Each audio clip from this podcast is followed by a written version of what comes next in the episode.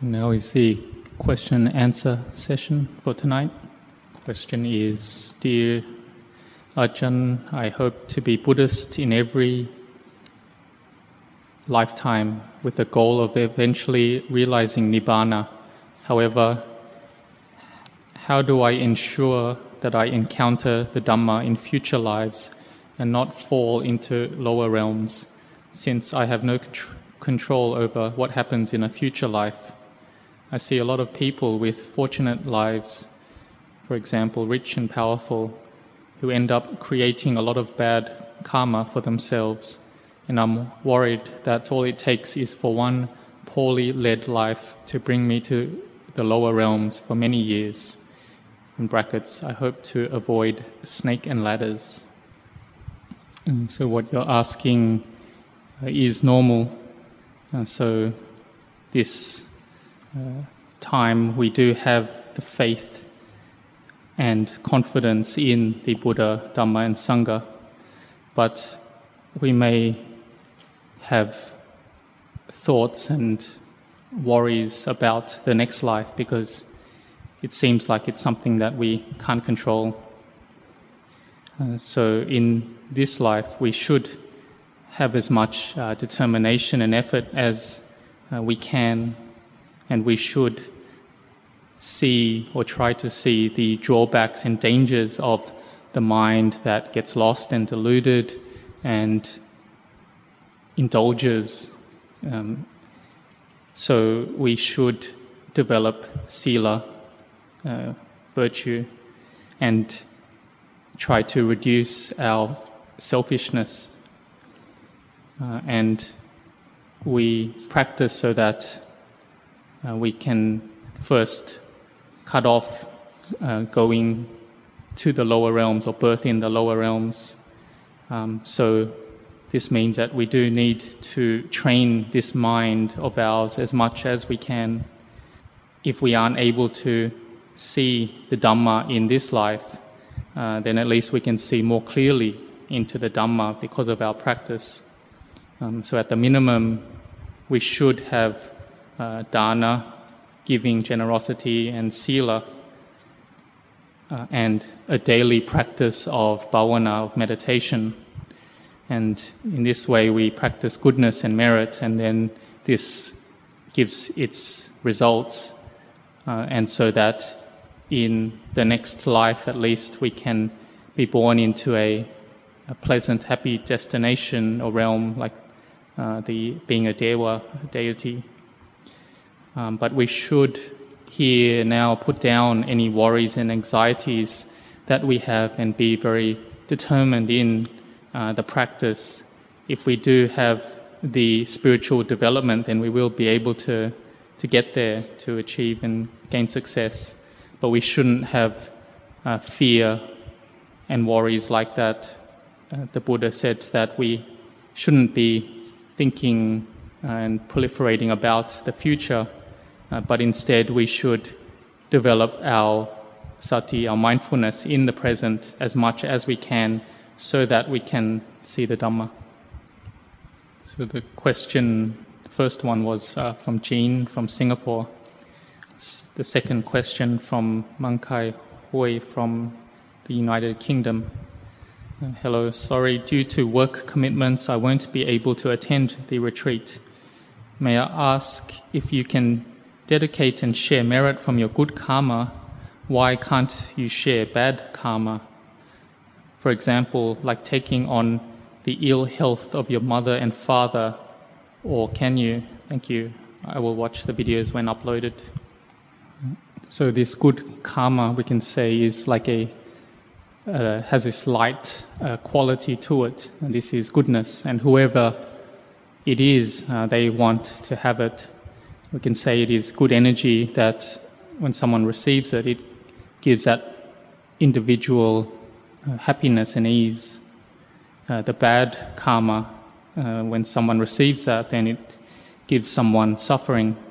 It has a hot uh, quality to it, It's like if you give something boiling hot to someone, whoever it is, they won't want to receive it. Um, no one wants it. Uh, but that goodness uh, or good karma is something that is cool uh, and uh, gives off ease, and everyone wants that.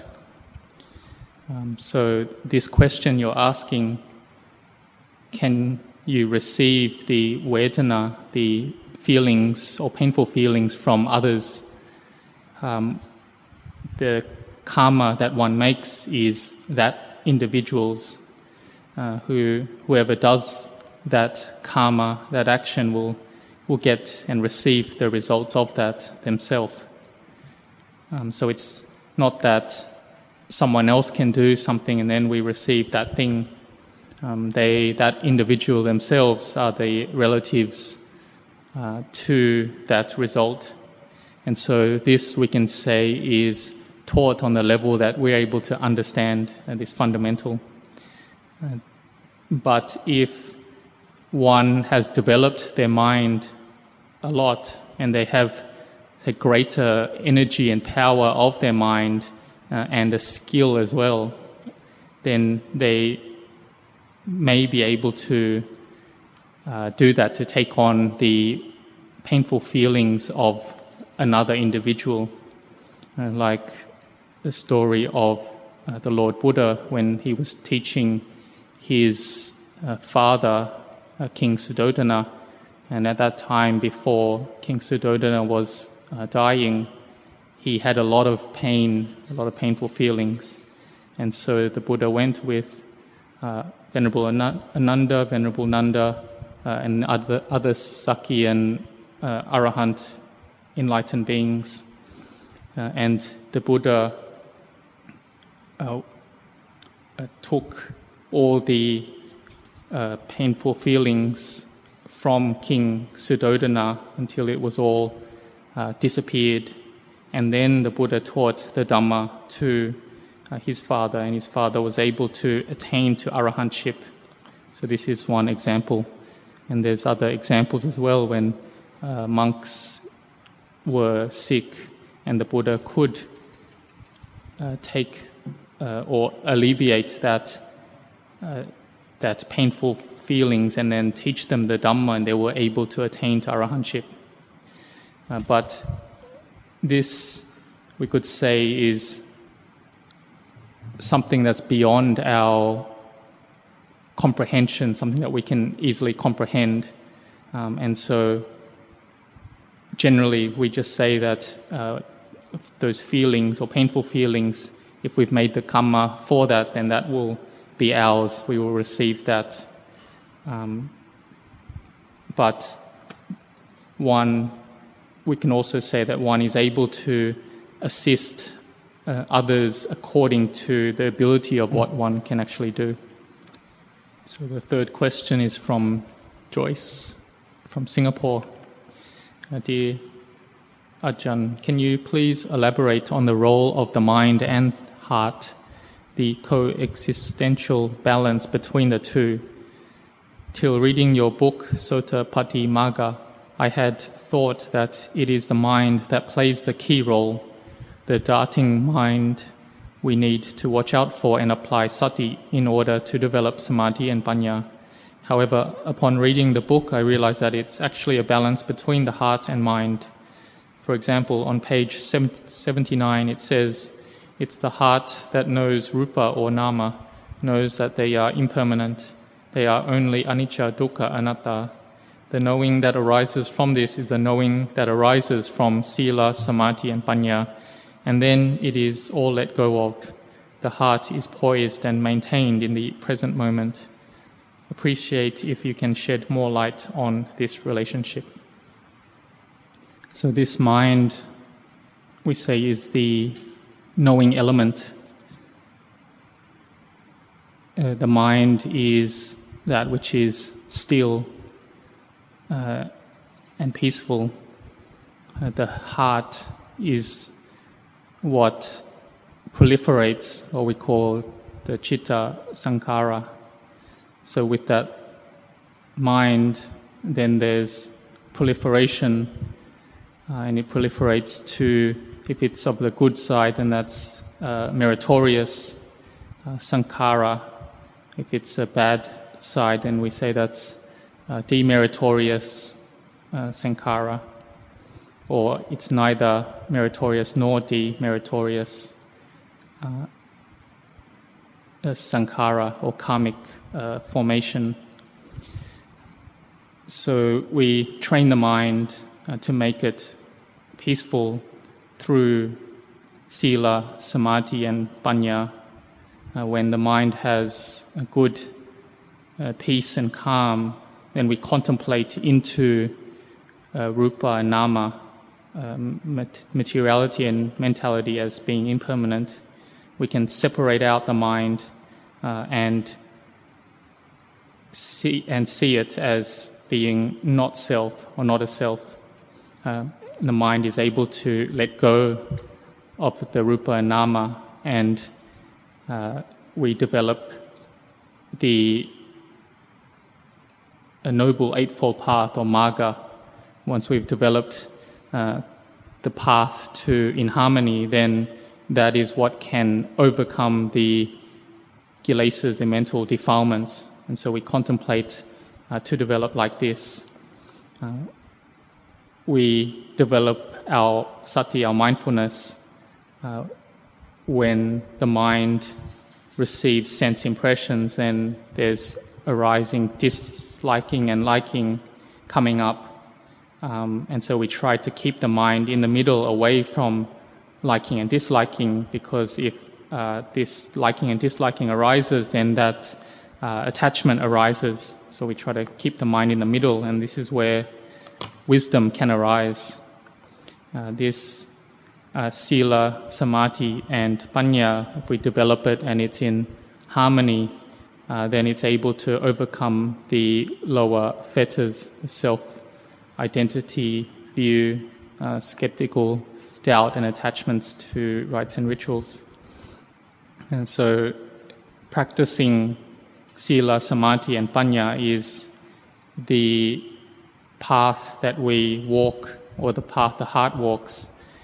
Uh, and if we aren't able to practice this, then uh, the mind will get caught into suffering. And so in our hearts is like a, a fight between the Marga, the Noble Eightfold Path, and the mental defilements. And question four is Anushka from Australia. Luang Por gave me instructions to look inside the mind as a pool of water. When I did this, I was surprised to see myself looking down at a rectangular pool from above. In the middle left part of the pool is another smaller and deeper square pool. The color of the water was light green and very clear. I could see some dirt at the bottom of the pool. There are two people on the side of the pool. One is looking up at the knower, but the other person I could not see so clearly. The question is one, is what I am seeing significant to the practice? Two, if this is the result from Luang Por's instructions, and if so, what should I do in terms of practice and what should I look out for? Thank you and Anumodana. And so this image is like a, a picture or something that we're able to uh, compare to elements of the practice. Uh, so it's something for comparison.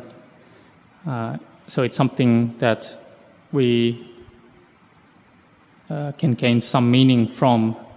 Uh, we look into our own minds and we can see uh, that there can be a clear pool, what we've, or what you've seen is a clear pool, and that there is some dirt there.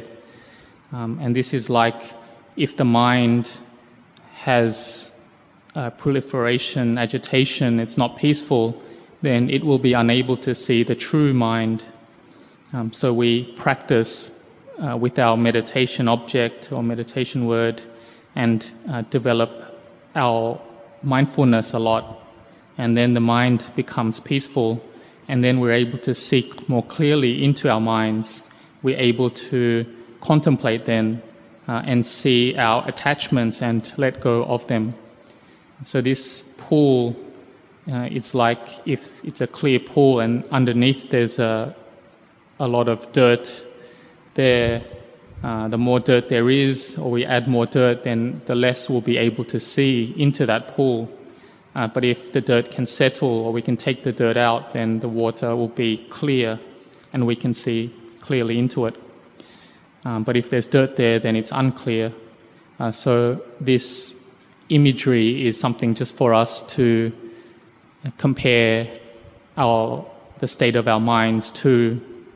Um, but we should look at our own minds and develop a lot of mindfulness with the with uh, that and what arises.